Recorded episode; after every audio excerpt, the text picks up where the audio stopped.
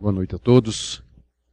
Sejam bem-vindos a mais essa aula, aliás, a primeira aula do curso. Estou entendendo que é a primeira, não é isso? Então, é um momento, eu diria, histórico, não é? Estamos dando início a um projeto que eu acredito vai abençoar muito a vida de vocês, que é a preparação, discipulado e treinamento é, de líderes e de pessoas que desejam se desenvolver espiritualmente, intelectualmente na palavra de Deus. Abrindo essa série de estudos, nós teremos hoje a, a palestra sobre a interpretação da Bíblia. E o meu objetivo nessa palestra é falar a respeito da natureza da Bíblia, o que é a Bíblia, por que, é que nós precisamos interpretá-la, e alguns pressupostos ou princípios, ideias que nós precisamos ter em mente para que possamos interpretá-la corretamente. E no final eu tenho algumas sugestões de livros para aqueles que desejam estudar mais esse assunto. Então, esse é o nosso projeto. Vamos ver se nós conseguimos cumpri-lo dentro do tempo que nós temos aqui. Nós vamos ter uma palavra de oração e em seguida vamos, vamos ao trabalho. Nosso Deus, te damos graças pela oportunidade de nos reunirmos como teus filhos para refletir a respeito da tua revelação, a Bíblia, e de que maneira, Senhor, nós devemos entendê-la. Ajuda-nos nas nossas limitações, para que no meio das dificuldades nós possamos nos aperceber da verdade revelada e nos apropriar dela pela fé, para que te sirvamos aqui nesse mundo de maneira agradável a ti. É o que nós te pedimos no nome de Jesus. Amém. Muito bem. A primeira coisa que nós precisamos abordar é exatamente essa questão. Por que que preciso interpretar a Bíblia? Ela não é a palavra de Deus? Ela não foi dada por um Deus inteligente, um Deus sábio, poderoso, que tinha como objetivo se fazer conhecido das suas criaturas, não deveria então a leitura, a compreensão e a interpretação da Bíblia ser coisas naturais, fáceis? Bom, a história na verdade é outra, não é? A, a gente basta dar uma, uma lida na história da interpretação da Bíblia, ou na própria história da igreja, e se verá que ao longo dos séculos determinados textos suscitaram diferentes interpretações, às vezes contraditórias, díspares, causando confusão e divisão e surgimento de, de, de, denominações, de grupos, de linhas, de tendências dentro da própria igreja. Então há alguma coisa na Bíblia que não a torna assim tão, tão evidente ou tão, tão simples ou, ou, ou tão clara, podemos dizer, ao leitor ou marinheiro de primeira viagem. Daí a importância de nós aprendermos um pouco a respeito do que é a Bíblia e da necessidade que nós temos de interpretar. O que é que nós, o que é que nós podemos interpretar? A palavra interpretar é a tradução de um verbo grego chamado hermenel, que derivado do deus grego chamado Hermes. Na mitologia grega se acreditava que havia Zeus, que era o pai de todos os deuses, que morava num panteão, morava numa mansão celestial, cercado de outros deuses que eram seus filhos, e que quando Zeus queria falar, então ele mandava Hermes, o deus mensageiro, trazer a sua palavra para os moradores do mundo. E esse Hermes vinha e falava com uma sacerdotisa que havia na cidade de Delfos. E essa sacerdotisa interpretava para o povo a mensagem trazida pelo deus Hermes. Daí o verbo hermenel, que significa interpretar ou entender a mensagem trazida é, pelos deuses, de onde vem a nossa palavra em português interpretar. Então, uh, interpretar é isso mesmo. Deus nos fala pela Sua palavra, mas nós precisamos entender o que Ele está dizendo. Daí a importância de nós é estudarmos esse assunto e encará-lo como sendo da maior importância para nós, porque todos nós queremos entender o que é que Deus nos fala através da sua revelação. Há duas coisas na Bíblia que tornam a interpretação natural, é, é necessária. A primeira delas é o distanciamento entre a Bíblia e nós causado pela sua natureza humana. A Bíblia é um livro humano. Ela foi escrita por pessoas como você e eu. Ela foi escrita numa determinada cultura. Ela foi escrita em línguas humanas.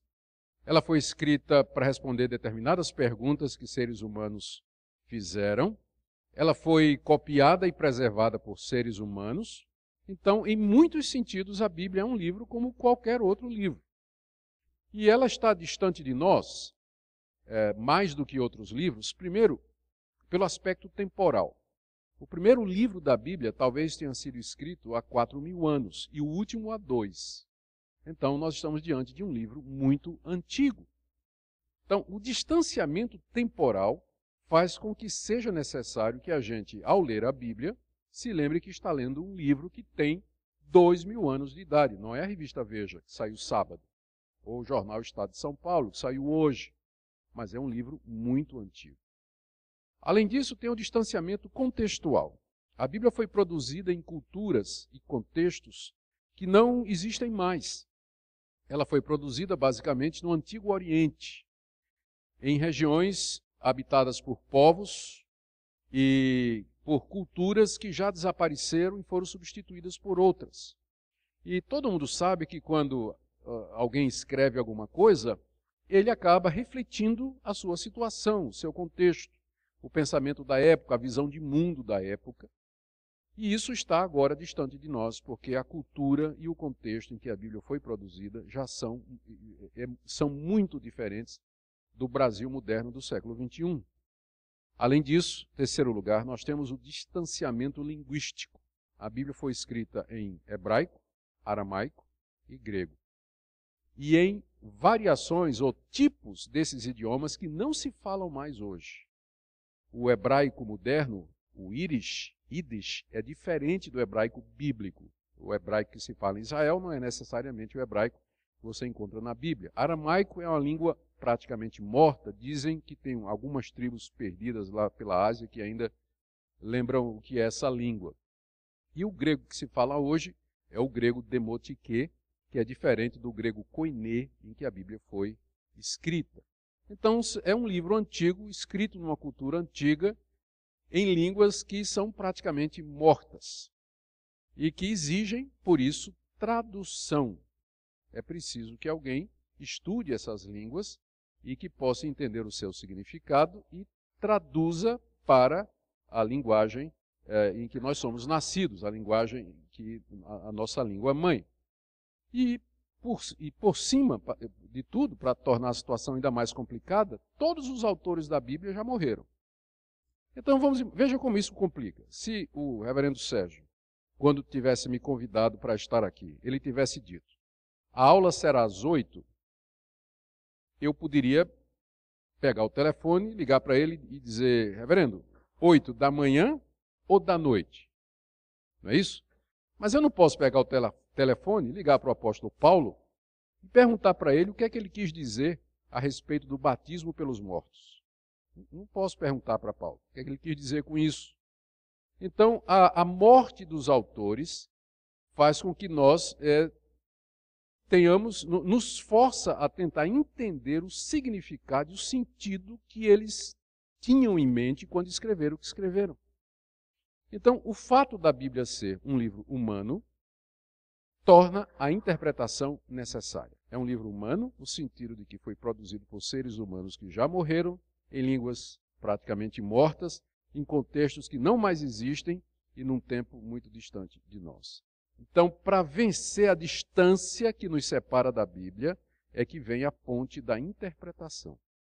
É isso a tarefa do intérprete. É exatamente lançar uma ponte sobre esse abismo temporal, cultural, linguístico que nos separa da revelação de Deus. Mas tem outra coisa. A Bíblia não é somente um livro humano, mas ela é Um livro, não um livro divino, porque aí daria ideia de que tem outros, mas ela é o livro. Ela é o livro de Deus. Ela é a palavra de Deus. Então, se num certo sentido a Bíblia deve ser lida como qualquer outro livro, porque ela é humana, ela também deve ser lida como nenhum outro livro, porque ela é a palavra de Deus, característica que nenhum outro livro tem. E porque ela é a palavra de Deus, o distanciamento aumenta. Porque o que você encontra na Escritura é uma distância natural entre o Criador e a criatura. O que você tem na Bíblia é o Supremo Criador, um Deus onipotente, onipresente, onisciente, eterno, imortal, invisível, imutável no seu ser, sabedoria, excelências, poderes e atributos, tentando falar com criaturas mortais, frágeis, passageiras, humanas, de carne, que não são oniscientes, onipotentes, nem eh, onipresentes, que pouco que o conhecimento que tem é interpretado pelas suas próprias experiências. Então, o fato da Bíblia ser a palavra de Deus em si já estabelece mais uma distância. E o pior, segundo lugar, é que essa distância ela é acentuada pelo fato de que nós somos não somente criaturas, mas criaturas caídas, manchadas pelo pecado. O pecado não somente nos atacou moralmente, mas ele também nos limita epistemologicamente. A nossa capacidade de entender, de ser coerentes, a nossa lógica, o nosso raciocínio, a nossa capacidade, tudo isso também foi afetado pelo pecado. E por isso, a situação então é essa: criaturas limitadas e caídas, tentando entender a revelação de um Deus santo, justo, poderoso, bom, eterno, invisível, imortal e por aí vai. Então, isso também exige de nós outra coisa. Se, por um lado, o distanciamento do lado humano da Bíblia exige a interpretação, ou seja, eu vou ter que estudar, vou ter que conhecer história, vou ter que conhecer grego, hebraico e aramaico, eu vou ter que ler arqueologia, eu vou ter que entender gramática, eu vou ter que entender literatura. Então, para interpretar a Bíblia, você vai ter que ralar. Isso é, é, é, exigido pelo lado humano da Bíblia. Por outro, porque ela é o livro de Deus, você vai ter que orar. Para que você possa entender o que é que Deus está querendo lhe dizer. E sabe qual era o lema de Calvino? Em latim, orare et labutare. Orar e labutar. Era assim que ele resumia a tarefa do intérprete. O intérprete ele tem que orar, porque a Bíblia é um livro divino, ele tem que entrar em contato com o autor último da Bíblia e pedir orientação, e tem que labutar, ralar, não é? Uma expressão moderna, nos livros para ele poder entender a voz de Deus através dos idiomas, do contexto da história em que a Bíblia nos foi escrita. Então, é por isso que a interpretação é necessária. Nós não podemos exagerar o distanciamento a ponto de dizer que somente estudiosos, exegetas e especialistas em grego, hebraico e aramaico é, são capazes de entender a Bíblia. Não. A Deus de tal maneira misericordiosamente se revelou na Escritura que qualquer pessoa no uso ordinário dos meios comuns, ela pode, lendo a Bíblia, entender a sua mensagem principal. Certamente ela ficará limitada à medida que ela vai lendo e querendo interpretar e entender é, toda a Escritura. É? Vai ser, ela terá muito mais é, chance se ela tiver esse conhecimento, esse conhecimento contextual. Não precisa ser de um perito, mas pelo menos um conhecimento geral a respeito da, da história da Bíblia, das culturas hebraica, grega, da história daquela época, enfim. Coisas que vão auxiliar, sem dúvida, na interpretação da Escritura. E também, por outro lado, não vamos pensar que, porque a Bíblia é um livro divino, que basta você orar e abrir a Bíblia e você vai entender tudo. É, o Espírito Santo não costuma ensinar grego por revelação. Né? Se você quer aprender a Bíblia nas línguas originais, você vai ter que comprar uma gramática, fazer um curso de grego e vai ter que ralar. É... Você pode ser uma pessoa muito piedosa, mas você não vai aprender grego da noite por dia orando. Então, as duas coisas são necessárias para que nós possamos interpretar a Bíblia da maneira correta: piedade, uma vida de comunhão com Deus, santificação, buscando a vontade de Deus, e por outro lado, esforço e dedicação para tentar entender a revelação do nosso Deus. Outra coisa que eu preciso esclarecer aqui, continuando, é essa afirmação de que a Bíblia é verdadeira. Essa é uma característica dos cristãos históricos, ou os cristãos de linha reformada, como nós.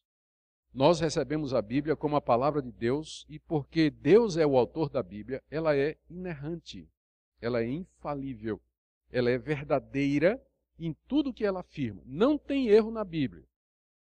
Mas ao dizer isso, eu preciso esclarecer algumas coisas. Quando a gente diz que não tem erro na Bíblia, nós não queremos, por exemplo, dizer que na transmissão das cópias da Bíblia, erros não se introduziram, porque se introduziram. Nós temos 5 mil manuscritos do Novo Testamento, mais ou menos hoje, e aparecendo mais, à medida que novas descobertas são feitas. Esses manuscritos consistem de, às vezes, livros inteiros da Bíblia, coleção dos evangelhos ou da, da, das cartas de Paulo, ou às vezes fragmentos, pedaços de de livros da Bíblia, ou lecionários, que são é, leituras ou textos escolhidos para serem lidos durante o culto, né, muito antigos. E quando você compara, você percebe às vezes que tem diferença de palavra, tem às vezes a frase está invertida, às vezes um, uma linha inteira falta, ou às vezes a, a mesma linha está duplicada. E, então, por que, que isso aconteceu? É porque depois que os autores bíblicos escreveram, os textos começaram a ser copiados pelas igrejas. Naquele tempo não tinha imprensa como tem hoje, não tinha máquina Xerox, não tinha celular que você tira a fotografia e passa por, por e-mail né, para outra pessoa. Era tudo copiado na mão. E ao copiar um texto na mão, por, a mão, por mais cuidadoso que a pessoa seja, ela pode cometer erros é, básicos, copiar a mesma linha duas vezes, omitir uma linha, é, pensar que você lê uma palavra e, copie, e, e colocar outra, completar lacunas, onde você encontra, por exemplo, Jesus, ah, então porque você está acostumado a chamar Jesus de Jesus Cristo, você copia Jesus Cristo. Cristo não estava no original, mas aparece na cópia. Então, erros desse tipo existem nos manuscritos que nós temos. Por isso que existe uma ciência chamada manuscritologia, que é, é liderada por peritos especialistas que se dedicam a comparar essas cópias, esses manuscritos, analisar a procedência deles, a qualidade deles, a época em que eles foram escritos, classificá-los em famílias e assim chegar o mais próximo possível dos originais que nós não temos mais. Nós não temos mais o original escrito da carta aos Romanos, não temos mais o original do Evangelho de Marcos as cópias mais antigas que nós temos, elas datam é, do, do, Antigo Testamento é, cerca de 100, 150 anos antes de Cristo, e do Novo Testamento a partir do segundo século, terceiro século. Então, é, e, e nenhum deles é o original. São cópias de cópias e de cópias. Pode ser que um dia a gente descubra o original, né? mas por enquanto a gente tem cópia da cópia da cópia. Então, quando a gente está dizendo que a Bíblia é verdadeira, a gente está dizendo que os originais produzidos pelos autores inspirados por Deus, eles não tinham erro nenhum. Mas à medida que as cópias foram sendo feitas, apareceram então aqui e acolá algumas dessas diferenças. A boa notícia é que essas diferenças, elas são mínimas. Os estudiosos aí nos asseguram de que não chega, não chega a 5% é, de, de, de, toda a Bíblia, é, essas partes sobre as quais eles têm dúvida se pertencem ao original. E quando você vai dar uma olhada nesses 5, 7%, é preposição, troca de preposição, inversão de, de, de, de, em vez de Jesus Cristo, Cristo Jesus, em vez de dizer observar, tem o verbo ver, troca um sinônimo, ou é, erros assim sem maior importância. E os que têm maior importância, eles não afetam qualquer doutrina básica da, da Bíblia Sagrada. Então, por exemplo, tem muitos manuscritos antigos que não têm o final do Evangelho de Marcos, onde está falando aquela parte de em meu nome falarão línguas, pegarão em serpentes. É, os, na verdade, os manuscritos mais antigos não têm o final de Marcos. Marcos termina no capítulo 16, verso 8. Não tem, o 9 em diante não tem. E esse final só aparece em manuscritos do século VI, VII para cá. Então, como é que a gente faz com isso aí? Alguns acham que isso é, não, não, quer dizer absolutamente nada. É apenas que a, aquelas cópias que faltavam no Evangelho de Marcos, elas foram preservadas por, exatamente porque eram cópias ruins, ninguém usava, por isso não se gastou. Não é? E que a, a, as que têm o final de Marcos, que é a correta, elas foram sendo gastas e copiadas, gastas e copiadas, de maneira que as mais antigas são do século 6 e 7. Então, há diferentes interpretações. Mas mesmo que o final de Marcos, vamos supor, não tenha sido escrito pelo, pelo, pelo Marcos, inspirado por Deus, ainda assim, a, a, a, a doutrina, a teologia que você encontra ali, você encontra em outras partes da Bíblia. Então, num certo sentido, não faria falta, porque você não, não afeta nenhuma doutrina é, principal. Então, quando eu estou dizendo que a Bíblia é inerrante, tem que lembrar disso. A inerrância é, é, é restrita aos autógrafos, aos originais. Mas, graças ao, ao trabalho é, da crítica textual, a gente pode ter certeza quase que absoluta do original, é, mesmo que a gente não tenha as cópias. A segunda coisa que a gente precisa saber é que os autores bíblicos, embora inspirados por Deus, eles não receberam conhecimento pleno e onisciente acerca do mundo ao escreverem. Por exemplo, o autor Moisés, quando ele escreve, é, quando ele escreve é, lá em Levítico, a relação dos, é, das aves impuras, ele coloca o morcego. Não comereis destas aves. Aí vem urubu, falcão, corvo, tal, e o morcego. Então, a gente sabe hoje que morcego não é uma ave. Mas na época de Moisés, tudo que tivesse asa e voasse era ave. Então Moisés escreveu com o conhecimento da época. O Espírito Santo não deu a ele um conhecimento taxonômico de zoologia, né, que seria desenvolvido depois, né, uma classificação científica que viria depois. Então, quando os autores bíblicos, por exemplo, eles dizem assim: o sol é, se levanta no no, no Ocidente, percorre toda a extremidade do céu e se põe no Oriente, eles estão dando a impressão de que eles pensam que a Terra está fixa e que o Sol é que se move. Não é? E foi somente há alguns séculos atrás que nós descobrimos que é o contrário. Não é? Na verdade, é, não é a Terra que é fixa se o Sol se move em torno dela, mas o contrário. Mas na época de Moisés e dos autores bíblicos não havia esse conhecimento. E além do mais, eles estavam falando da perspectiva da observação, porque quem está na terra, para quem está na terra, quem se move é o sol, né? Então a Bíblia ela não foi escrita na linguagem científica. Eu quero dizer isso porque, mesmo que os autores bíblicos eles foram inspirados por Deus e disseram toda a verdade, tudo que eles escreveram é verdade, todavia a linguagem deles é a linguagem da fenomenologia da época. Eles não receberam conhecimento onisciente, eles não eram oniscientes para saberem todas as coisas. Por isso que é às vezes perigoso você tentar transformar a Bíblia num livro de ciências. Porque a Bíblia não, não é um livro de ciências nesse sentido, embora ela nos dê informações corretas a respeito do mundo, de Deus, da criação e do seu funcionamento. Terceira coisa, nós temos que admitir que há partes difíceis de entender na Bíblia. Há partes que são claras, fáceis. Qualquer pessoa sem qualquer conhecimento maior, é, com facilidade, dará interpretação de passagens como, por exemplo, Deus amou o mundo de tal maneira que deu o seu Filho unigênito para que todo aquele que nele crê não pereça, mas tenha vida eterna. Ninguém precisa ser um especialista para ler aquilo ali e entender o que é que está sendo dito. Mas há partes da Bíblia que são, de fato, difíceis de interpretar por exemplo, os evangelhos. Ah, há relatos que aparecem no evangelho de Marcos e que são bem diferentes no evangelho de Mateus e de Lucas. A história de Jesus entrando na cidade de Jericó, ah, em que ele encontra um cego, e o cego fica pedindo para ser curado, segue Jesus, e Jesus é, cura o cego e, e despede o cego. Mas o outro evangelho diz que eram dois cegos, e não um.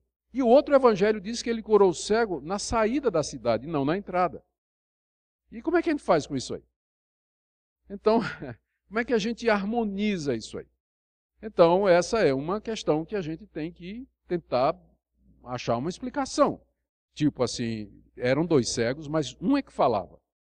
Né? Então, por isso, um evangelista disse que era um só, porque o outro estava lá, mas quietinho no lugar dele.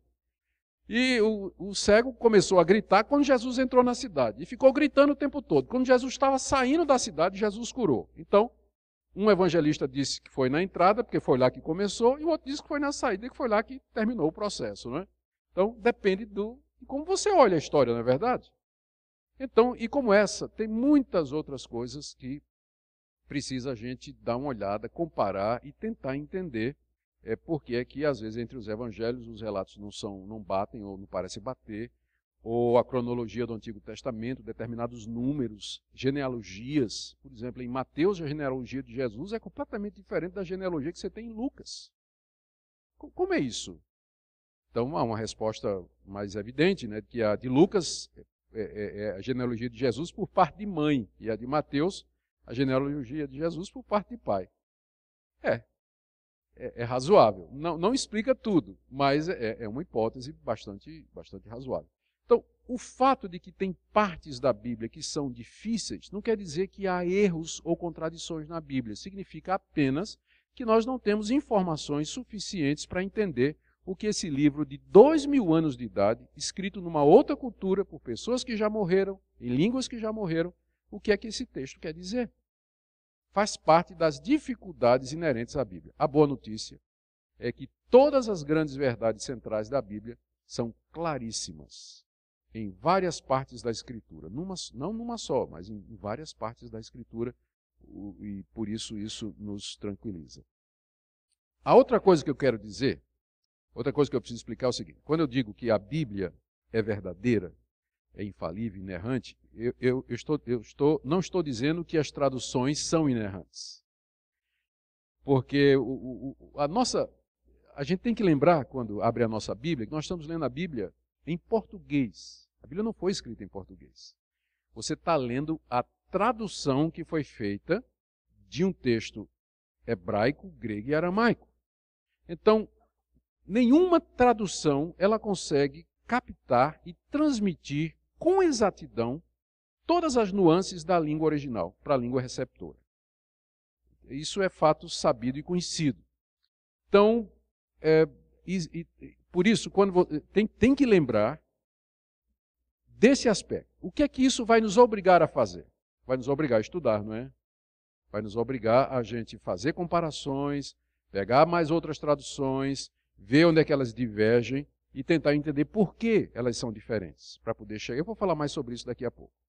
Mas eu, eu quis dizer isso porque, às vezes, a, a, a gente olha para a Bíblia sem se aperceber é, da, da sua natureza e das dificuldades que estão envolvidas no processo de leitura e compreensão. E é por isso que tem tanta interpretação é, fajuta né, da Bíblia, errada, né? porque às vezes a pessoa se pega num, num ponto ou numa palavra, ah, quando na verdade aquela palavra é apenas uma possível, é uma das várias que são possíveis como tradução de uma palavra no original, não é? e, e por aí vai. Mas eu não quero desanimar vocês, eu estou aqui exatamente para falar sobre a interpretação da Bíblia. Né? Deixa eu falar um pouquinho aqui a respeito da obra do Espírito Santo na interpretação. Isso aqui é uma parte muito importante porque, como eu disse, nós estamos lidando com a revelação de Deus. E Deus nos deu o seu Espírito exatamente para que nós pudéssemos compreender a sua revelação.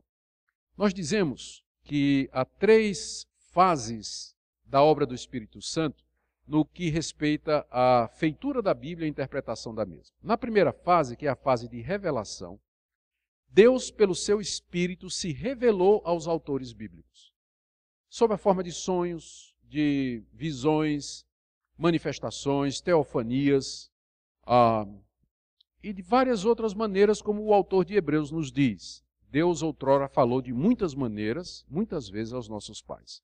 O Espírito Santo, então, é através dele que Deus revelou aos, às pessoas que ele escolheu a sua verdade. Por exemplo, um dia ele apareceu o profeta Isaías. Ele se revelou ao profeta Isaías. Isaías teve uma visão em que Deus estava sentado no alto sublime trono. O Espírito de Deus. O próprio profe... o Ezequiel, o profeta Ezequiel, o tempo todo está dizendo: O Espírito de Deus me tomou e me levou para. O Espírito de Deus me tomou e me levou para. Então, na primeira fase, o Espírito Santo revelou aos autores da Bíblia a vontade de Deus de diversas maneiras. Na segunda, ele inspirou esses autores na hora que eles foram registrar as revelações. E a inspiração é aquela supervisão do Espírito Santo na mente do autor humano, de tal maneira que ele ficou preservado de errar. Ele, fora daquele momento, ele cometia erros como qualquer outra pessoa, mas naquela hora que ele estava registrando a revelação, ele estava sendo inspirado infalivelmente pelo Espírito Santo, de tal maneira que o registro é a própria palavra de Deus. Ele escreveu exatamente o que Deus queria que ele escrevesse. Essa é a segunda fase. E a terceira fase consiste agora em o Espírito Santo me iluminar, iluminar meu entendimento, para que eu possa entender aquilo que inspiradamente está registrado e que é fruto da revelação. Então, é nesse sentido, por exemplo, que nós reformados dizemos que não tem mais revelação. Porque essa foi a primeira fase do Espírito Santo. Revelar a verdade de Deus a escritores que, inspirados, registraram essa revelação. O que nós queremos agora, o que nós precisamos agora, não é nem de revelação e nem de inspiração, porque nenhum de nós vai escrever Bíblia. O que nós precisamos é de iluminação, que o Espírito Santo ilumine o nosso entendimento, clareie a nossa mente, abra os nossos olhos para que nós compreendamos a revelação de Deus que já está na Bíblia. Então, o Espírito Santo tem um papel preponderante e crucial no processo de interpretação. É preciso, embora muito de interpretação seja um processo mecânico, nada mais é do que a aplicação de regras, de gramática, de contexto, de lógica e tudo mais. Todavia, porque a Bíblia é a palavra de Deus, é imprescindível que nós sejamos guiados nesse processo pelo Espírito Santo para chegarmos ao conhecimento salvador daquilo que a Bíblia nos diz. Eu quero fazer uma ressalva aqui. Eu não estou dizendo que se todos nós formos guiados pelo Espírito Santo, todos nós chegaremos às mesmas conclusões. A história da igreja está aí para provar que isso não é verdade. Você vai encontrar homens de Deus, como por exemplo João Wesley e George Whitfield, que eram homens de Deus, usados por Deus, ganharam almas para Cristo, eram homens piedosos, homens de oração, mas que divergiam profundamente quando chegava no ponto que era a questão da predestinação.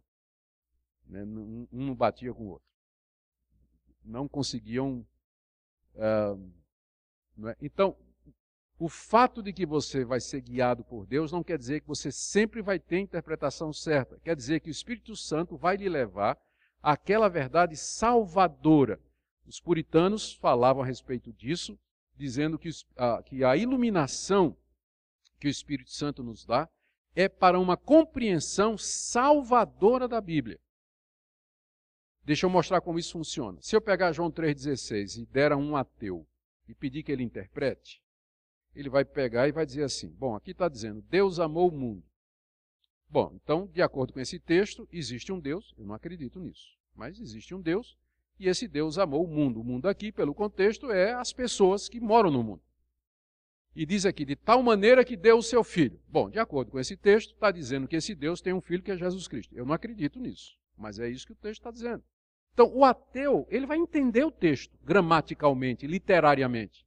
Mas no fim ele vai dizer: isso não tem nada para mim, eu não acredito nisso.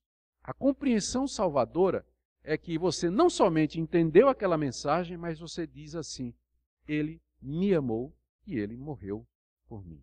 Essa palavra é para mim, Deus está falando comigo. É isso que o Espírito Santo faz. Ele não vai lhe ensinar gramática, não vai lhe ensinar arqueologia nem história. Mas ele vai usar o que há de verdade no seu entendimento para guiar você a uma compreensão salvadora e levá-lo a Jesus. De qualquer forma, sob a liderança do Espírito, estudando, labutando, nós podemos, nós temos mais chance de chegar à compreensão correta do que é que esse livro maravilhoso nos, nos quer dizer. Uma coisa que é muito importante na interpretação é você admitir que ninguém consegue fazer interpretação no vazio. Ah, quando, colocando de outra maneira, as nossas experiências, as nossas crenças, ah, aquilo que nós somos, a nossa constituição, elas, essas coisas funcionam como um óculos através do qual você enxerga a realidade. Todo mundo olha para a realidade com óculos. Não existe uma leitura nua, não há, como dizem, bruta facta, fatos brutos. Todos são interpretados. Então não existe uma leitura neutra de nada, nem na ciência. Os cientistas não são neutros como eles querem às vezes parecer. Porque um cientista é uma pessoa que tem crenças, tem pressupostos, tem ideologias, e estas coisas influenciam na leitura e na interpretação. Na é verdade, se eu estiver usando um óculos é, amarelo, com lente amarela, eu vou ver tudo amarelo. Se eu estiver usando um com lente rosa, eu vou ver tudo rosa. Então, as lentes, elas influenciam o enxergar da realidade. Então, eu estou usando essa metáfora para dizer que na interpretação, aquilo que você acredita vai fazer a diferença. E essa é a razão pela qual há tantas diferentes interpretações. Não é que o texto seja difícil às vezes, mas é por causa dos pressupostos, das crenças e das convicções das pessoas, que fazem com que elas leiam de uma maneira diferente. A igreja chamada reformada, ou que, que nós nos consideramos como, na verdade, aquela linha que vem desde a época de. É muita pretensão, mas é, todo mundo pretende isso, então a gente também, né? Então nós entendemos que nós estamos. Esse tipo de coisa que eu vou dizer agora, ela vem sendo feito desde a época de Jesus. O verdadeiro cristianismo, ele tem alguns pressupostos, algumas convicções que formam as lentes pelas quais nós enxergamos o mundo e a própria Bíblia. Primeiro, que Deus existe. Existe um Deus. Por que, que isso é importante para você entender a Bíblia? Porque se você achar que Deus não existe, a Bíblia é um livro humano como outro qualquer. Ele é um livro de religião escrito por pessoas uh, movidas pelo espírito religioso, mas não tem nada de sobrenatural. Portanto, ele não é autoritativo. Ele não pode ter autoridade sobre mim. O meu pensamento e minha ideia é igual à da Bíblia, se não existe um Deus. Ou se existe um Deus, mas esse Deus é um Deus que está distante, ele não se envolve com a raça humana. É a mesma coisa. Esse livro, então, não pode ser resultado da intervenção dele. A Bíblia é apenas o registro da fé dos israelitas e da fé dos primeiros discípulos de Jesus, mas não é a palavra de Deus. Então, primeiro pressuposto básico para você interpretar a Bíblia é você crer que existe um Deus e que esse Deus fala. Esse Deus se revela. Esse Deus se comunica. Então, esse, essa é a primeira coisa. Pode parecer muito básico, mas é extremamente importante. Segundo pressuposto importante é que esse Deus que existe, que se comunica, fez isso na história, não de uma vez só, mas progressivamente, passo a passo, cada vez mais. E a cada vez que ele falava, ele aumentava, ampliava e acrescentava uma nova verdade, ou um pouco mais da verdade, sobre aquilo que ele já tinha dito antes.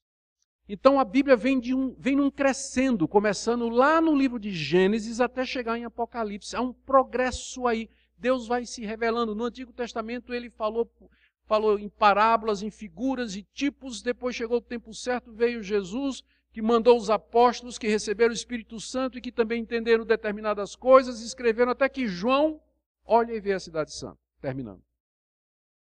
Então há um progresso na revelação. Por que, que isso é importante? é importante para a gente lembrar que você não pode pegar só uma passagem isolada. Você tem que lembrar que aquela passagem ela está ligada ao que vem antes, ela está em cima do que vem antes e ela aponta para o que vem depois.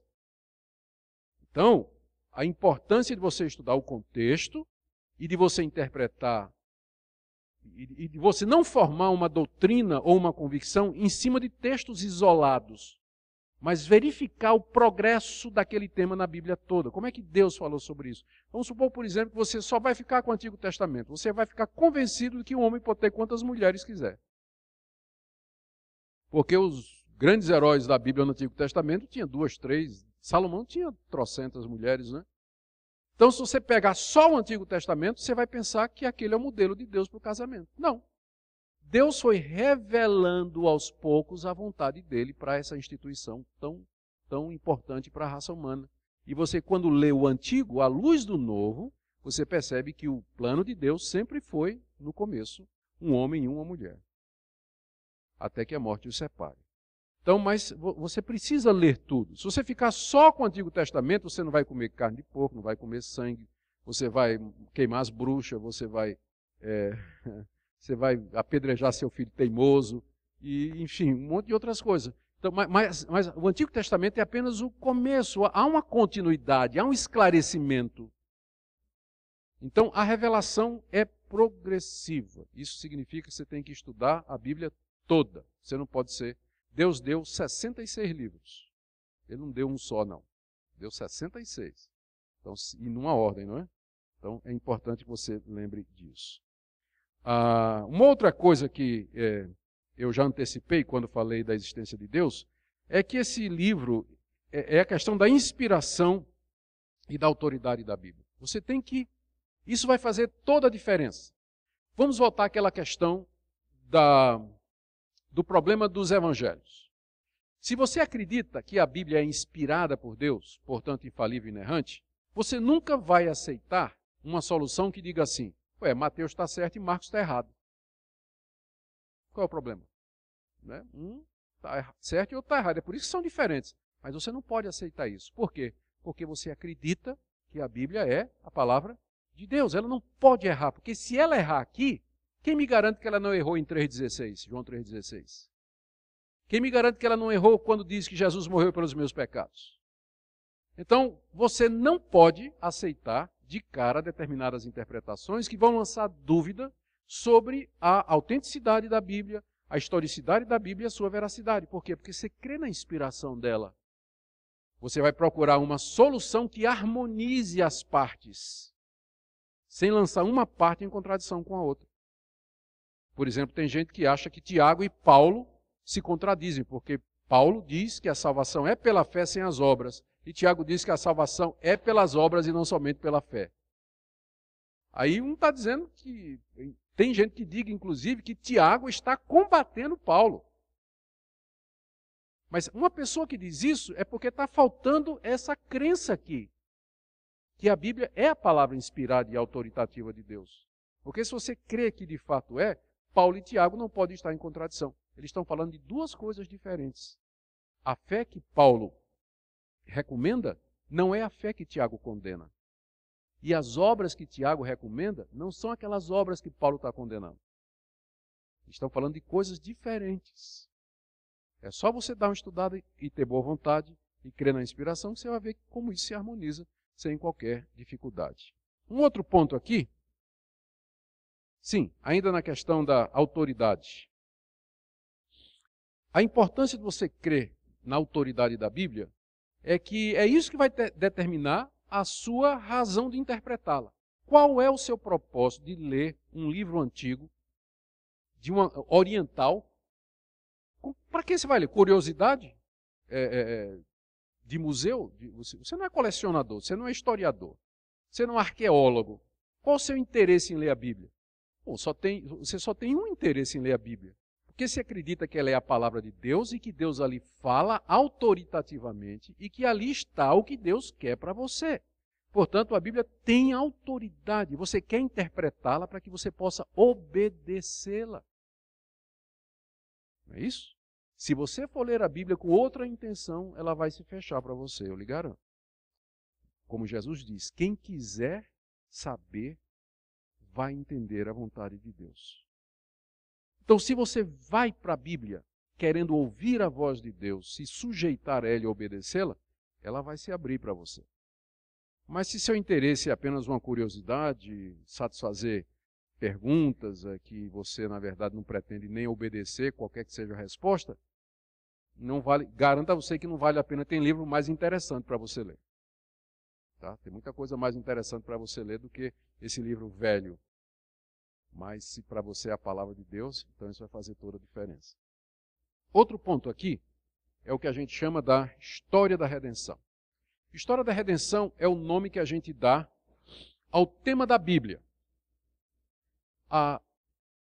quando você vai pega um livro, um romance ou alguma coisa, ele tem um enredo, não tem? O enredo é uma sequência histórica de atos e de eventos que vão acontecendo, criando uma determinada tensão, provocando uma determinada reação até um desenlace. Esse é o que se chama de enredo. É o roteiro de um livro, de um romance, de, de um filme de ficção, um filme policial, um livro policial e assim por diante. Então a pergunta é: qual é o roteiro da Bíblia? Qual é o assunto da Bíblia? Qual é o tema da Bíblia?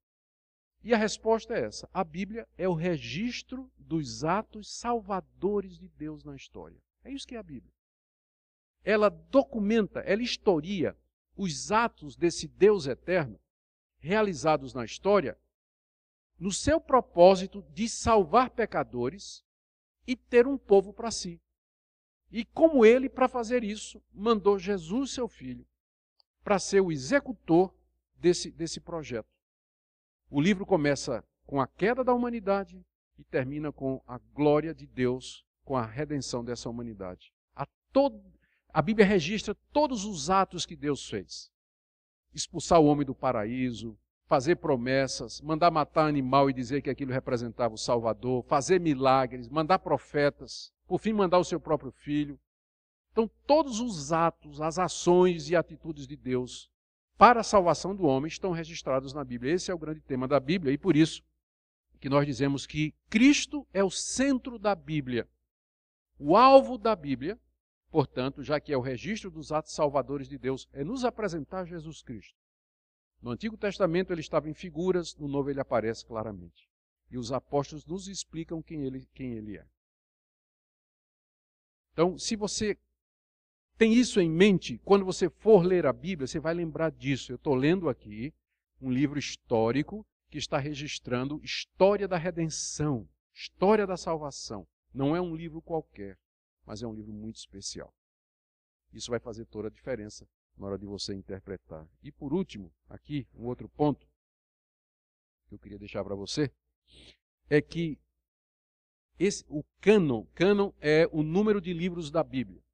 Ele está fechado. Isso é importante. Deus se revelou, mandou escrever, e o que Deus quis que fosse escrito e preservado, a igreja, através da providência de Deus, reconheceu e fechou. São os 66 livros que compõem a Bíblia. Nós não reconhecemos outros como sendo inspirados, apesar de que a Igreja Católica fale dos deuterocanônicos, dos apócrifos, dos pseudepígrafos. É, algumas pessoas às vezes chegam para mim e dizem assim: Mas por que, que você não aceita o Evangelho de Tomé? Só aceita o Evangelho de Mateus, Marcos, Lucas e João. Minha resposta é a seguinte: Você já leu o Evangelho de Tomé? Não. Leia, depois venha falar comigo. A pessoa lê e depois volta e diz, é mesmo. Que diferença. Então, você quer saber por que a gente não aceita o evangelho de Tomé, o evangelho de Judas, o evangelho do Nazareno, o evangelho de Nicodemos, meu xará? Você quer saber o evangelho da infância de Jesus? Compre, tem para vender, e leia. Tem na internet, gratuitamente aí. É só baixar em português. E você vai ver porque a igreja nunca aceitou esses evangelhos. Você vai ver a diferença. Não precisa dizer mais nada. Leia e você vai ver. Então, está fechado o cânon, não tem novas revelações, não tem novos livros, Deus não está fazendo mais aquela fase de revelação, está acabado, fechado. Isso é importante para nós, por quê? Porque quando eu for ler Mateus, eu sei que eu posso procurar lá em Isaías ajuda para entender Mateus.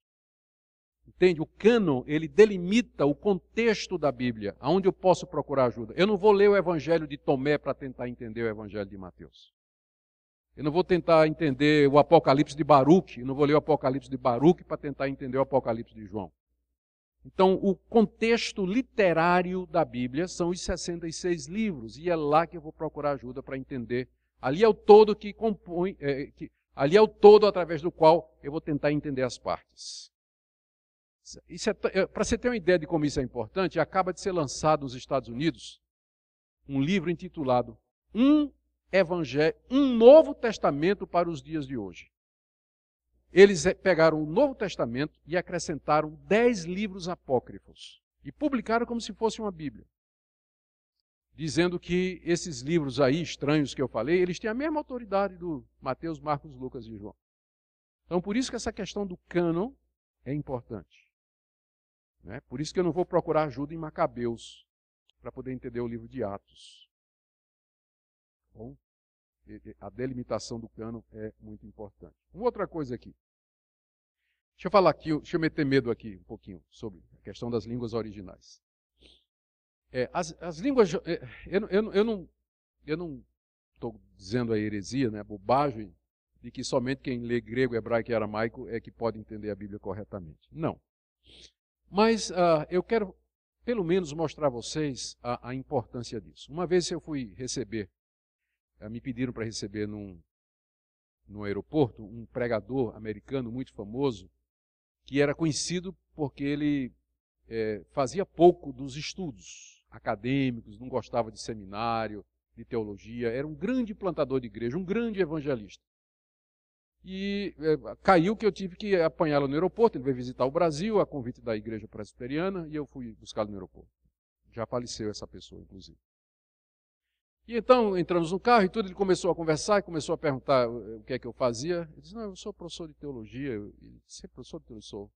Você ensina o quê? Eu digo: interpretação bíblica, Novo Testamento. Ele disse: Eu acho isso uma perda de tempo. Né? Nós podíamos estar ganhando alma e podíamos estar aí evangelizando o mundo e fica esses estudiosos estudando essas coisas e tudo mais. Eu perguntei: é, A sua Bíblia é em que língua? Ele disse: Inglês. E ele, eu disse: O senhor lê grego? Ele disse: Não. O senhor lê hebraico? Eu disse: Não. O senhor lê aramaico? Não. Então o senhor está cuspindo no prato que o senhor come. Porque para o senhor ler inglês, alguém teve que ralar para aprender grego, hebraico e aramaico e traduzir para o senhor hoje poder evangelizar. Né, não precisa dizer que a conversa acabou ali no carro, né? Ele ficou lá fechado. Não... Deus não chama todo mundo para fazer isso. Mas ele precisa chamar gente da sua igreja para se dedicar a estudar, a pesquisar e para dar ao povo de Deus, com fidelidade, a revelação de Deus na sua própria língua. Às vezes, a tradução de, de uma Bíblia, da línguas originais para uma língua nativa, demora 10 anos ou mais, 15 anos. Os primeiros missionários, sem os recursos que hoje têm, levaram às vezes 20 anos para traduzir a Bíblia toda para línguas é, nativas, nas quais não havia qualquer porção da, da palavra de Deus. Hoje em dia é, bem mais rápido né, com os recursos que se tem mas é, não podemos desprezar a importância do, das línguas originais. Deixe-me. É, aqui, é, eu, eu, diria a você o seguinte: você pode. Você diz assim, mas pastor, eu não conheço o grego hebraico. Não. Eu dou uma sugestão para você.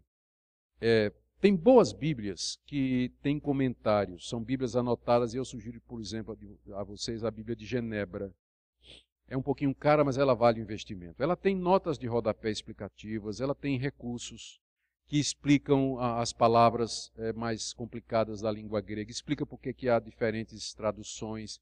Então, o que eu estou dizendo é que não só você tem uma Bíblia, mas tem uma Bíblia que você possa consultar. É, comentários bíblicos ajudam muito, é, porque são anotações feitas por esses estudiosos que passaram a vida toda estudando. E se você quiser mesmo entrar, por exemplo, na língua do grego, eu vou depois na indicação bibliográfica sugerir a você um livro para autodidata. Você aprende grego sozinho. Eu tenho o maior medo disso, mas tudo bem. Tá certo? É, foi, foi inclusive escrito pelo meu sogro nesse livro. Diga.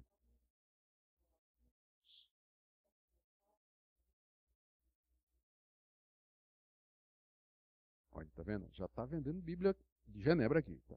40% de desconto, é só falar com ela depois. Se tiver uma grande quantidade, né? Grande quantidade é o quê? 3, 4? De 5 para cima.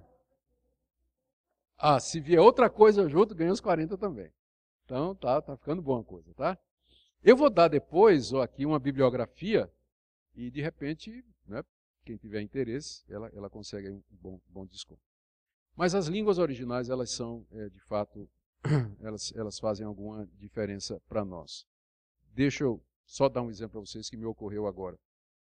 Uma vez eu ouvi um sermão de um pastor muito famoso, em cima daquela passagem em que Paulo está pregando, acho que é o rei Agripa, e que o rei Agripa diz assim: Estás louco, Paulo? É, é, não, ele diz assim: é, Paulo, por pouco me convences a me tornar cristão. Cristão. É Agripa, não é isso? Agripa ouviu a pregação de Paulo e disse: Por pouco você é, é, é, me persuade a me tornar cristão. E esse grande pregador fez um grande sermão em cima disso. E o título é O Quase Cristão. O pecador que fica é, persuadido e influenciado, e, e faltou esse tiquinho para ele, ele se tornar cristão. É, só que, na verdade, o que o texto original está trazendo, e a culpa não é do pregador, é que ele não consultou o original. O texto original, da verdade, é um deboche a gripa está dizendo assim: Você acha que com tão pouco você me persuade a me tornar cristão? Para você ver a diferença, compare, por exemplo, a Almeida com a NVI. Uma diz de um jeito e outra diz do outro. E a Bíblia, na linguagem de hoje, você vai ver que as três divergem a respeito disso. Então não era importante ele ter dado uma olhada no original? Né? Porque é uma palavra difícil, é uma, é uma construção difícil no original, e os tradutores tiveram que fazer uma decisão. Um achou que a gripa estava quase convencido e o outro achou que a gripa estava debochando, porque as duas interpretações são possíveis gramaticalmente. Eu, pessoalmente, acho que a gripa estava debochando. Dizendo a Paulo assim: Você acha que com tão pouco você me convence a me tornar cristão? Não é? que, se não me engano, é a NVI, ou a Bíblia na linguagem de hoje, que, que segue essa interpretação. Só para mostrar a importância do, dele ter, pelo menos, consultado né, uma outra tradução ou, ou original grego, antes de construir um sermão muito bonito, mas no texto provavelmente errado. Né? E aqui entra realmente a questão da avaliação das traduções. Já que a gente não tem, não, não vai estudar grego, nem hebraico, nem nada, a solução é a gente depender das traduções.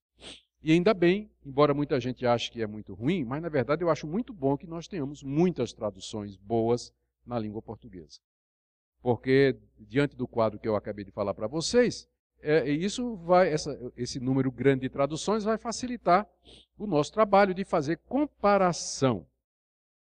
Quando a gente vai avaliar a tradução, a gente tem que levar em consideração algumas coisas. A primeira delas é a recomendação do pastor. Pastor, qual é a melhor tradução? Tal. Obrigado. Pronto. Resolvido o assunto, né? Mas se você não quiser usar esse recurso, aqui Aqui tem algumas dicas é, a respeito de como você é, de como você pode avaliar as traduções. Primeira é a identidade e capacidade de tradutores. Primeira, primeira regra número um: desconfie de traduções que foi feita por uma pessoa só. Não é bom. As melhores traduções são aquelas feitas por uma equipe. E é óbvio a razão.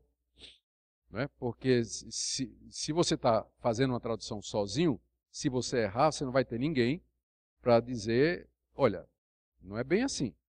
Mas as grandes traduções, como as grandes sociedades bíblicas é, do mundo todo, e tem várias, elas nunca entregam a tradução de um texto a uma pessoa só. Elas formam uma equipe de gente especialista nas línguas originais, especialista em literatura em arqueologia, história, em todas as ciências, em, em, em hermenêutica, em filologia, todas as disciplinas e ciências que estão relacionadas com o trabalho de tradução. E essas equipes trabalham anos a fio. Eu fui convidado, representando a, a nossa denominação, é, por, é, a pedido do, do presidente do Supremo Conselho, eu, eu fui representando a IPB numa reunião na Sociedade Bíblica do Brasil, porque a Sociedade Bíblica do Brasil, e, lá estava representante da, dos metodistas, é, luteranos, de, enfim, de todas as grandes denominações históricas, estavam todos lá. E aí o, o presidente da Sociedade Bíblica do Brasil, junto com a equipe, disse: Nós estamos chamando vocês aqui porque nós queremos saber a opinião de vocês sobre a possibilidade da gente fazer algumas mudanças na Almeida atualizada, que é a Bíblia mais vendida do Brasil a mais querida do Brasil. É que a última revisão dela foi em 85. E já se passaram muitos anos e o português, a língua portuguesa já já mudou. Então lá tem dizendo Oxalá fulano morrer. Só Oxalá é um deus da Umbanda. Então esta coisa é proibida. Coisa, ninguém fala coisa hoje, né? É coisa, né? Então, eles estavam querendo fazer uma revisão da Almeida, que eles disseram que duraria uns três anos, mas eles queriam a aprovação das grandes denominações históricas para mexer naquela que é a Bíblia do Brasil. Então é um trabalho sério. Então a primeira coisa que você tem que fazer quando vai avaliar uma tradução é quem traduziu. Quem foi o comitê? Quem, quem patrocinou isso aí? Então é bom você saber isso aí. Segunda coisa, qual foi o texto usado como base da tradução? No Novo Testamento, eu vou exemplificar no Novo Testamento. No Novo Testamento, depois que aqueles estudiosos comparam os manuscritos e faz todo aquele trabalho, eles percebem que há, na verdade, duas, duas linhas de texto. Você pode classificar todos aqueles textos em duas categorias. Um que eles chamam do texto crítico e outro que eles chamam do texto receptus ou texto recebido ou majoritário. Um é mais antigo, mas tem poucos manuscritos representando. O outro é mais recente, mas tem a grande maioria dos manuscritos. E esses textos, eles, como eu disse, divergem entre si 5%. Mas aí, como você não sabe disso, você está lendo, por exemplo, Almeida, Romanos 1, na, nova versão internacional, aliás. É, você é, está lendo uh, uh, Romanos 8.1 na nova versão internacional e diz assim: Portanto, agora já não há condenação para os que estão em Cristo Jesus. Aí você pega o meio da corrigida e vai ler, e Romanos 8 diz assim: Portanto, agora já não há condenação para os que estão em Cristo Jesus, que não andam segundo a carne, mas segundo o Espírito. Opa! Aí você olha de novo, peraí. Tem uma frase inteira que está na Almeida e que não está na NVI. Por quê? Resposta. A NVI usa o texto crítico. E Almeida Corrigida usa o texto grego majoritário. E esse é uma, um dos pontos em que eles divergem. Romanos 8.1. É maior no texto majoritário do que no texto crítico. Aí você fica arrancando os cabelos, né? dizendo, estão me enganando, né? Ou então é um erro aqui, ou qualquer outra coisa assim. Não. É porque há dois textos gregos principais. E as sociedades bíblicas no Novo Testamento utilizam ou um ou outro. Eu vou dizer quem utiliza o que daqui a pouco. Ah. Outro exemplo. Se você ler na nova versão internacional, 1 de João 5, 7 e 8, diz assim: Há três que dão testemunho: o Espírito, a água e o sangue, e os três são um. Se você ler na Almeida corrigida, diz assim: Três são os que dão testemunho no céu. Aparece a palavra no céu aí. O Pai, a palavra e o Espírito Santo. E esses três são um. E continua: três são os que dão testemunho na terra: o espírito, a água e o sangue. E esses três concordam em um. Tem uma frase inteira falando da Trindade na versão corrigida que não aparece na NVI. Por quê? A resposta é aquela que eu já dei. O texto crítico não tem a segunda parte que fala da Trindade, enquanto que o texto majoritário tem. Então, como uma segue um texto e a outra segue o outro, então, quando eles traduziram, essas diferenças aparecem. Então, antes de você arrancar os cabelos, a melhor coisa é você ter as duas, comparar e perguntar por que é que às vezes está diferente. E a resposta vai ser, quase sempre, que é reflete uma diferença no manuscrito original, que não é importante porque a doutrina da Trindade, por exemplo, não depende dessa passagem, né? Para a gente provar a doutrina da Trindade, tem centenas de outros textos na Bíblia que nos falam a respeito disso. A terceira coisa, gente, eu não tô, eu tô com a impressão de que quando sair daqui você vai jogar sua Bíblia fora, né? Nunca mais eu quero interpretar a Bíblia. O alvo não é esse. O alvo é tornar você um leitor avisado, né? consciente do que é que você está fazendo, tá? para que você possa interpretar a Bíblia corretamente. A terceira coisa que você tem que levar em consideração é a filosofia da tradução empregada. Existem basicamente duas filosofias de tradução. A primeira delas é chamada equivalência formal. A equivalência formal é o método de tradução em que você traduz palavra por palavra, literalmente. Por exemplo, lá em Filipenses, Paulo diz assim, no grego. Uma tradução formal do grego diz assim: Amai-vos uns aos outros com entranhas de afeição. A palavra entranhas é a palavra grega splagna, que significa tripa. Então, Paulo está dizendo, literalmente, Vocês amem-se com aquelas emoções que vêm das tripas. Então, uma tradução formal, como por exemplo a Almeida Revista e Corrigida e a Trinitariana, diz isso: amai-vos com entranháveis, de entranha, com entranháveis afetos. Mas se você, você pensa assim, mas o que é entranhável? Por que, que é entranhável afeto? Bem, é porque naquela época os gregos pensavam que as emoções estavam nas tripas. E é lógico, porque qual é a primeira parte afetada quando você tem medo? É a tripa, né? Rapaz, deu um frio na barriga. Até hoje a gente diz isso. Né?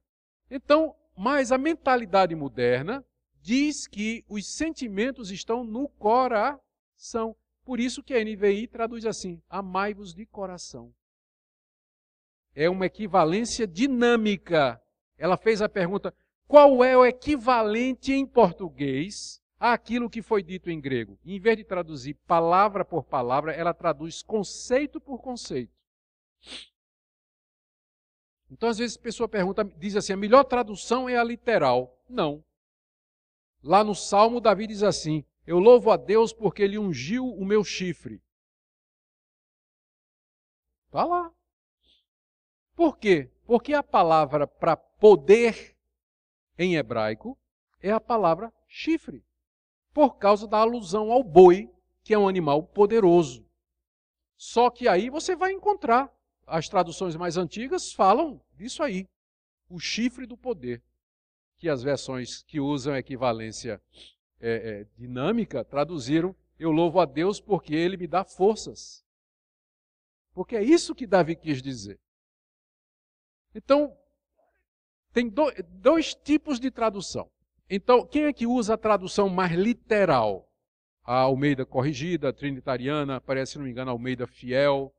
Eles seguem mais assim a linha, querer seguir mais próximo do original, o que nem sempre é bom. E a Bíblia na linguagem de hoje, por exemplo, ela já abusa, ela já abusa da equivalência dinâmica, porque ela é quase que uma paráfrase, uma ela reescreve a Bíblia toda e nesse sentido vai também a mensagem, se não me engano, do Eugene Peterson, que é tão popular por aí, né? É, a tradução de um homem só usando a equivalência dinâmica. Então, se alguém me pergunta, recomenda? Eu disse, não, não recomendo. Você pode ter assim para consulta, mas não como a sua Bíblia de leitura, de meditação e de estudo, porque não está qualificada para isso. Né? Então, uh, não sei quem de vocês aí o escândalo que causou na internet, a chamada Bíblia Freestyle, de um tal de Ariovaldo Júnior, que pegou a Bíblia traduzindo, Jesus dizendo assim: Ó, oh, cara, qual é a tua, mano? Para com isso, bicho. Traduzindo assim a Bíblia, né? Foi maior confusão na internet, gente a favor, gente contra, né? Mas se você usar essa regra que eu estou dizendo aqui, quem é que traduziu? E qual foi o texto que ele usou? Para dizer a verdade, ele nem traduziu do grego, né? Ele pegou em português e adaptou. Não é nem uma tradução aquilo ali. Aquilo eu não sei nem o que é. Não vou dizer o que é que eu penso, não. Tudo bom. Tá? Então, as versões mais respeitadas do Brasil, as traduções, elas procuram ficar no meio desses dois extremos, equivalência formal e equivalência dinâmica, como, por exemplo, Almeida e NVI. Então, Almeida e NVI, elas ficam ali no meio a, a NVI puxando um pouquinho mais para equivalência dinâmica e a Almeida atualizada ainda um pouquinho no lado formal.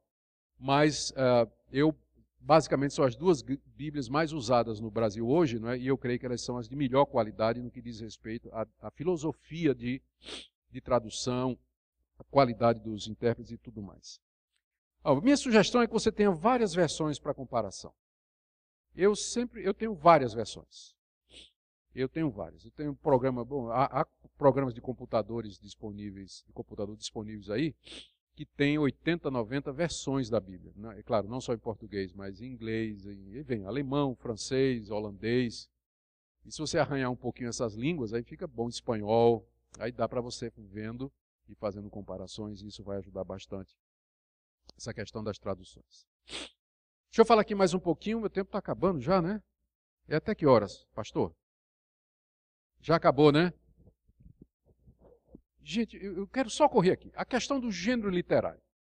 O gênero literário é É o nome que se dá a, ao tipo de literatura que você está lendo. Novela, poema, poesia, história, são gêneros literários. E cada gênero literário tem que ser interpretado de uma maneira diferente. Uma parábola não pode ser interpretada como você interpreta uma narrativa. Não é isso? Vou dar um exemplo de como isso é importante. O livro de Jonas. O que é o livro de Jonas? O livro de Jonas narra a história de como aquele profeta fugiu da ordem de Deus no navio. Deus mandou uma tempestade, veio um grande peixe, engoliu. Ele passou três dias lá no fundo do mar, da barriga do peixe. Ele era tão ruim que o peixe não aguentou, vomitou na praia. E Jonas então foi para Nínive pregar o evangelho. A pergunta é: qual é o gênero literário de Jonas? Jonas é história ou Jonas é uma parábola? Ou uma lenda? O que é que é o, aquilo ali? Então, veja como isso é importante para determinar a interpretação. Se para você aquilo ali é histórico, então você vai ler aquilo como história, como fato acontecido, e você vai procurar entender o que é que Deus estava querendo dizer e transmitir com aqueles atos que ele realizou e que estão registrados no livro de Jonas. Mas se para você aquilo é uma é uma história, é uma parábola elaborada por alguém a sua pergunta vai ser: então, qual era a intenção daquela pessoa em elaborar aquela parábola? Qual era o ponto que ele queria dizer? Que a gente tem que amar os inimigos? Então, a definição do gênero literário já vai determinar a sua interpretação. E você faz isso todo dia. Quando você abre o correio, você recebe vários gêneros literários. Você recebe uma conta, que é o que vem mais, né? Conta. Você recebe propaganda, você recebe uma carta de amor da sua esposa e você recebe o jornal. Você não vai, se você lê a carta de amor da sua esposa como você lê a conta, não é? Ou vice-versa. Não é isso? Então você de cara, quando você bate os olhos, isso aqui é uma conta. Não é isso? Quando você vai ler uma carta, você bate os olhos, isso aqui é uma carta, e aquilo já orienta a sua interpretação. Por isso que é importante, quando você está lendo a Bíblia, você perguntar: o que é isso que eu estou lendo? O relato de Gênesis, Gênesis 1, 2 e 3. Deus criou o mundo em seis dias. Aquilo é história ou aquilo é lenda, mito fundante? A determinação vai fazer toda a diferença na interpretação. Eu creio que é história. Jesus acreditava que era. Ele cita várias vezes como sendo história. Então eu fico com Jesus. Certo? Mas a determinação vai ser é fundamental para a interpretação do texto. Deixa-me falar de outra coisa aqui, só mais um ponto. Então, terminando, regras básicas. Note aí. Primeira, lembre quando você for interpretar que a mensagem central da Bíblia é a revelação de Deus em Jesus Cristo, aquilo que nós chamamos de história da redenção. É importante quando você está lendo um livro, você ter uma ideia do que é que o livro está falando. Não é isso? Se você for ler um livro de geografia pensando que ele é um livro de física, né?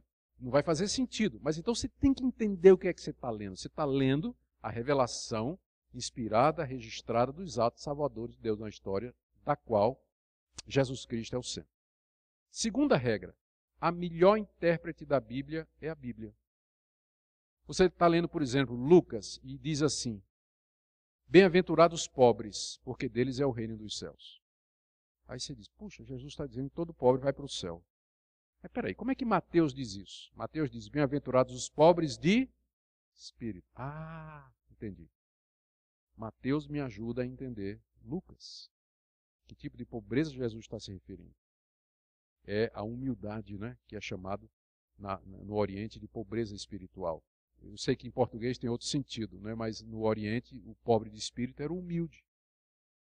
Ao contrário do altivo, né? Contradotivo. Então, Mateus me ajuda a interpretar Lucas.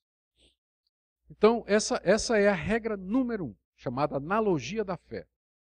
Ou seja, a Bíblia é a sua melhor intérprete. Quando você encontrar uma passagem complicada, procure achar outras passagens que lancem luz naquela passagem mais obscura. Então, essa é a regra de ouro. A Bíblia é a sua melhor intérprete. Outra, o Antigo Testamento é interpretado pelo Novo. Você não é judeu, você é cristão. E se você é cristão, significa que você lê o Antigo Testamento à luz do Novo. Você interpreta o Antigo à luz do Novo. O Novo funciona como um filtro para se entender. Então, fazendo isso, por exemplo, uma regra básica é: tudo aquilo que está no Antigo Testamento e que não é confirmado do Novo, passou. O que está no Antigo Testamento e não está confirmado no Novo, passou não, não, não é válido mais para nós hoje. E aí você já vai deixar de fora um monte de coisa, né? E vai deixar do lado de dentro um monte de outras, que são confirmadas no Novo Testamento. Então, você tem que ler o Antigo à luz do Novo, sempre, porque é essa a sequência da revelação. Tá? Você agora tem a revelação completa, você olha agora do fim para o começo. Olha do fim para o começo. Outra regra. O texto quer dizer o que o seu autor quis dizer. Pode parecer um truque, mas não é não. Deixa eu ilustrar. Pega a parábola do bom samaritano. Aquela parábola diz assim que um homem descia de Jerusalém para Samaria e no meio do caminho os salteadores é, bateram nele, deixaram ele ferido à beira da estrada e foram embora levando tudo. Passou um sacerdote, olhou, fez de conta que não viu, passou um levita, olhou, fez de conta que não viu. Aí veio um samaritano que não falava com os judeus, são dois povos inimigos. Mas o samaritano viu o coitado do judeu espancado, e aí se apiedou dele, passou, é, botou bálsamo nas feridas dele, colocou sobre o seu jumento, levou para uma hospedaria, deu dois dinheiros lá, dois denários ao dono do, da hospedaria e disse: cuide dele até que eu volte. Não é isso? E aí você pega essa parábola e faz a seguinte interpretação: o samaritano, o, o, o judeu que descia é significa o homem perdido. Os salteadores é o pecado. E você fica lá à margem da estrada, é o homem que caiu em pecado.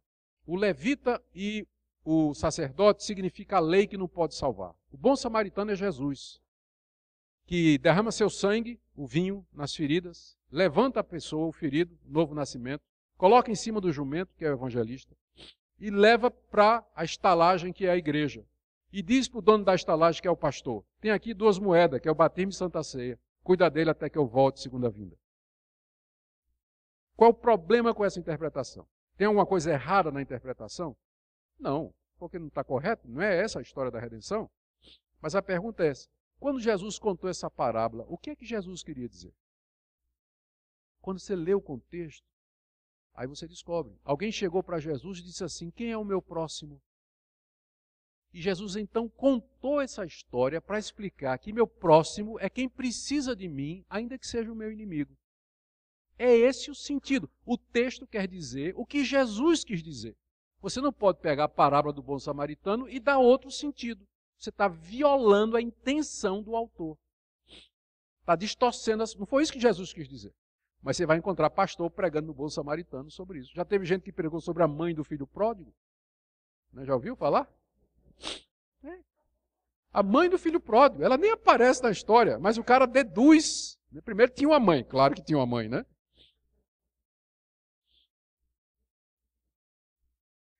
Então, o texto quer dizer o que o autor quer dizer. Sua primeira pergunta, quando você está interpretando a Bíblia, é o seguinte: o que é que Jesus quis dizer?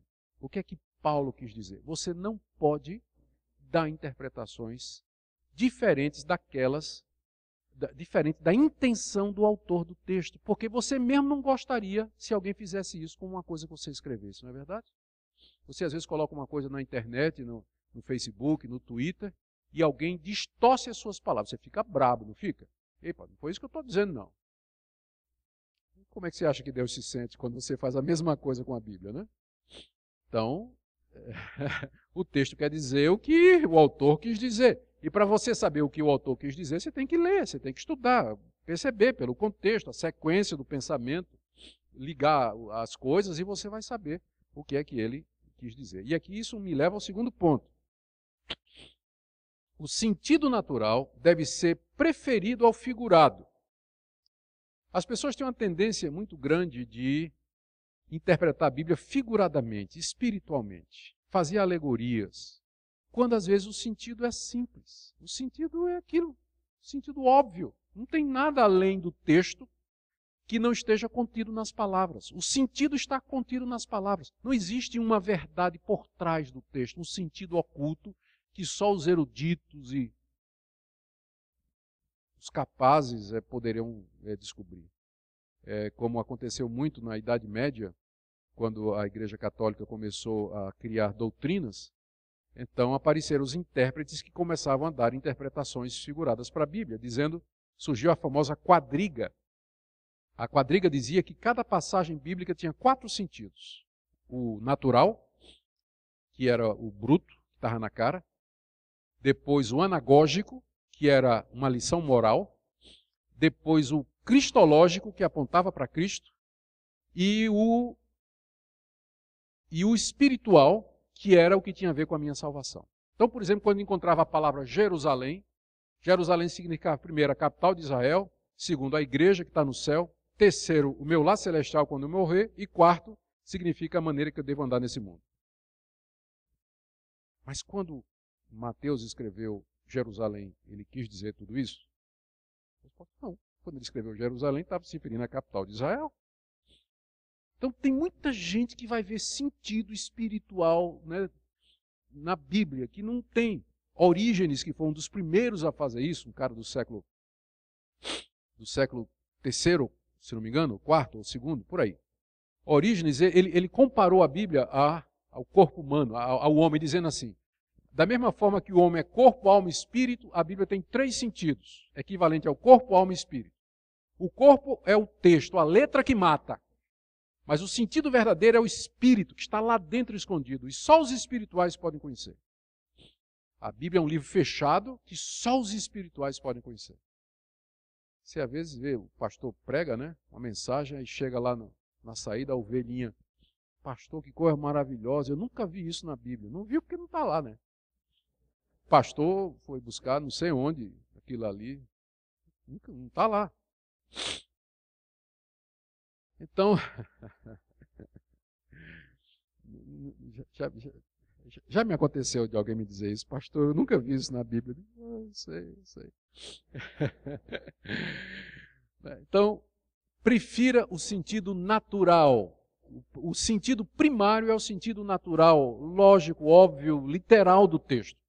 Quando o sentido literal for impossível, então a segunda opção é o espiritual. Por exemplo, Jesus disse: "Eu sou a eu sou a porta". Se você interpretar literalmente, não faz sentido. Jesus não é uma porta de madeira. Logo, segue-se que Jesus está usando uma metáfora. O sentido é figurado. Então, a primeira tentativa sempre é sentido literal. Se não funcionar, se for absurdo, então é provável que você está diante de uma símile, de uma metáfora, de uma parábola, e aí você vai procurar pelo contexto para saber qual é o sentido que melhor cabe aí. Bom, cada texto, outra regra, olha, cada texto tem apenas um sentido, mas muitas aplicações. Cada texto tem só um sentido, não adianta procurar muito sentido, ele só tem um que é aquele pretendido pelo autor, mas ele pode ter muitas aplicações. Salmo 23, o Senhor é meu pastor, nada me faltará. Qual o sentido disso aí? É um sentido só. Que Deus cuida de mim como um pastor cuida das ovelhas. Ponto. Mas esse texto pode ser aplicado quando eu estou doente, quando eu estou desempregado, quando eu estou numa crise, quando eu estou me sentindo sozinho. Ele tem muitas aplicações, mas são derivações ou extensões do sentido, o único sentido do texto. É porque as pessoas acham que você, a Bíblia tem muitas. Não, não vê o pessoal dizendo isso? Não, a Bíblia tem muitas interpretações, você pode interpretar de qualquer maneira. Peraí, como interpretar de qualquer maneira? Você, você, você queria que alguém fizesse isso com o seu contrato de trabalho, lá na sua empresa? Seu chefe dissesse: tem muitas interpretações, vou diminuir o teu salário. Você queria?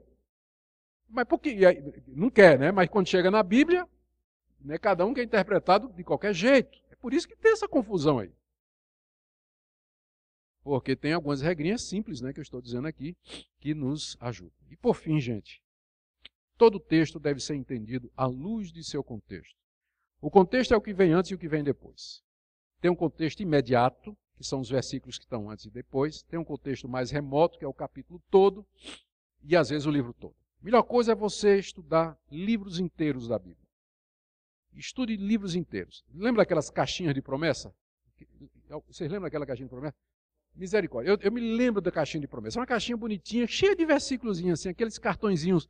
E o crente de manhã, todo dia, ele puxava um versículo, né? É. é até ajudava, né? Mas tudo bem. Mas o problema é que aqueles versículos, eles foram tirados do contexto. E eu me lembro da história de alguém que puxou um versículo que estava assim: um ao outro ajudou e ao seu companheiro disse: esforça-te. E virou até lema de campanha da SAF, eu me lembro. Né? É um livro, um texto de Isaías. Só que quando você vai ler o contexto, é um idólatra dizendo para o outro: vamos fazer um ídolo. Um idólatra ao outro ajudou e ao seu companheiro disse: esforça-te, queimemos a madeira, cortemos bem, façamos um ídolo, façamos um Deus. Era só ler o contexto, você vai ver. Que ali não dá para você usar como lema da SAF. Ou de qualquer outra coisa da igreja. Ali é um idólatra dizendo para o outro. Para fazer um Deus. Pela risada, eu estou vendo que alguém usou já, né? Então, o contexto é importante. Você lê o texto em porções grandes. Gente, eu termino aqui com indicações bibliográficas. Tá? Olha aí. Ó.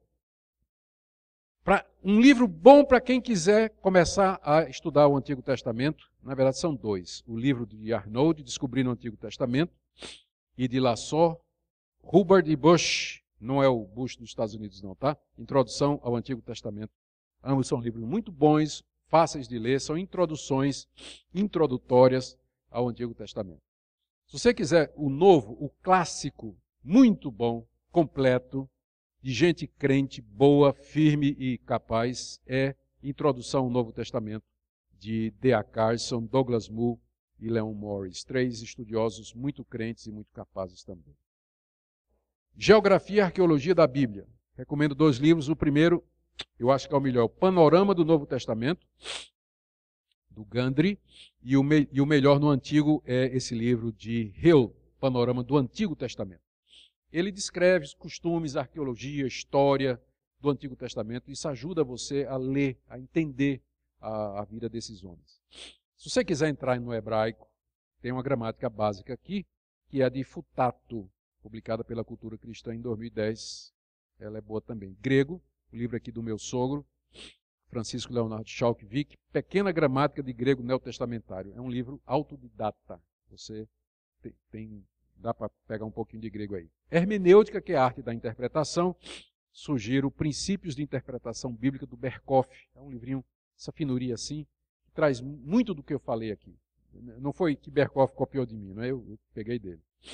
Teologia Bíblica do Antigo Testamento, aqui já é mais profundo, mas é uma interpretação teológica do Antigo Testamento, do Palmer Robertson, O Cristo dos Pactos. Esse livro também dá uma versão muito boa. No Novo Testamento, o melhor ainda é, é o do George Eldon Ladd. Ele é um batista pré-milenista, mas tirando esse pequeno defeito, a teologia dele é maravilhosa. Metodologia exegética, um livro que trata de exegese e interpretação, é o livro de Roy Zuck, A Interpretação Bíblica, Meios de Descobrir a Verdade da Bíblia. É um livro antigo, de 1994, mas continua sendo um livro muito bom. Um, essas indicações bibliográficas aqui, eu vou fazer o seguinte. Eu vou. Vocês vêm quarta-feira, né? Quarta-feira tem mais? Então, na quarta-feira, eu, eu vou. Vocês terão aqui cópia dessas. Não dos livros, mas da indicação, tá certo? Para que vocês, os interessados, é, possam depois se aprofundar. Muito obrigado pela sua atenção. Nós vamos orar para terminar. E até quarta-feira, né? Se Deus quiser está vendo? Isso aqui é só o começo. Lembra da revelação progressiva? Começa ruim e vai melhorando. Tá? Então, quarta-feira já é uma revelação mais progressiva. Pai querido, obrigado pela tua Bíblia, obrigado pela tua revelação, obrigado pelo Espírito que é o intérprete no nosso coração, obrigado pela igreja, pelos homens que o Senhor levantou através da, das épocas, que oraram e labutaram para nos dar a Bíblia na nossa língua. Obrigado pelos pastores que nos explicam essa palavra, pelos mestres. Obrigado, Deus, pela tecnologia que nos dá tantas possibilidades hoje. Pedimos, ó Deus, que tu abençoes a tua palavra aqui no Brasil e que a igreja ame a tua palavra, queira seguir a tua palavra e não tradições humanas, pragmatismos, costumes e invenções humanas, mas que a igreja se submeta à tua revelação. Em nome de Jesus. Amém.